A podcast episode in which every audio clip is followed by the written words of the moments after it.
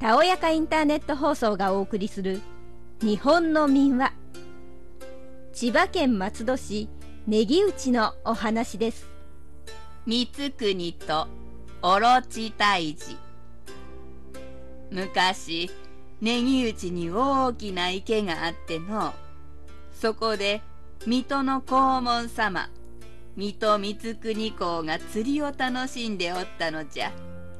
すると暖かいいいお天気に誘われたんでしょう。草むらから一匹の小蛇がちょろちょろと出てきました。するとどうじゃろう。小蛇は恐れ多くも黄門様の足をペロペロと舐め始めたんじゃ。それを見たお月のお侍は怒った怒った。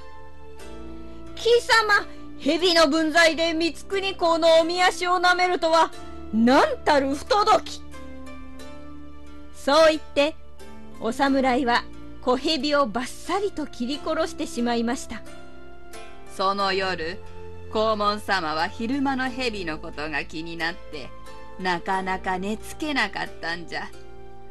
すると池の方からゴーッというものすげえ音がしたんで飛び起きたんじゃ。池の方へ走っていくとなんと池からものすごい水柱が上がったんじゃ。黄門様もお侍もたまげたたまげた。水柱がパーッと引いたと思ったらなんと7つの顔を持ったそれは大きなオロチが現れました。このオロチこの池に古くから住む主で昼間切り殺された小蛇の親でした。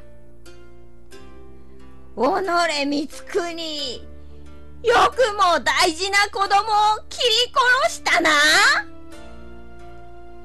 オロチはそう言うと黄門様に襲いかかろうとしました。ところがさすが黄門様落ち着いた様子でお月のお侍にこう言ったんじゃ。火攻めじゃ。火攻めにするのじゃ。弓を持ってまいれ。黄門様は矢先に火をつけ池に油をまいてオロチめがけて矢を打ち込みました。オロチは火にまみれもがき苦しんでやがて死んでしまいました。じゃがそこで黄門様は考えた。オロチといえどもこう奪われた親の気持ちを考えると実にかわいそうなことをした。黄門様は死んでいったオロチを不憫に思い涙を流したのじゃ。翌朝黄門様は大きな亀に小蛇とオロチの亡骸を一緒に収め池の真ん中にお宮を建てて亀を祀ったのじゃ。おしまい。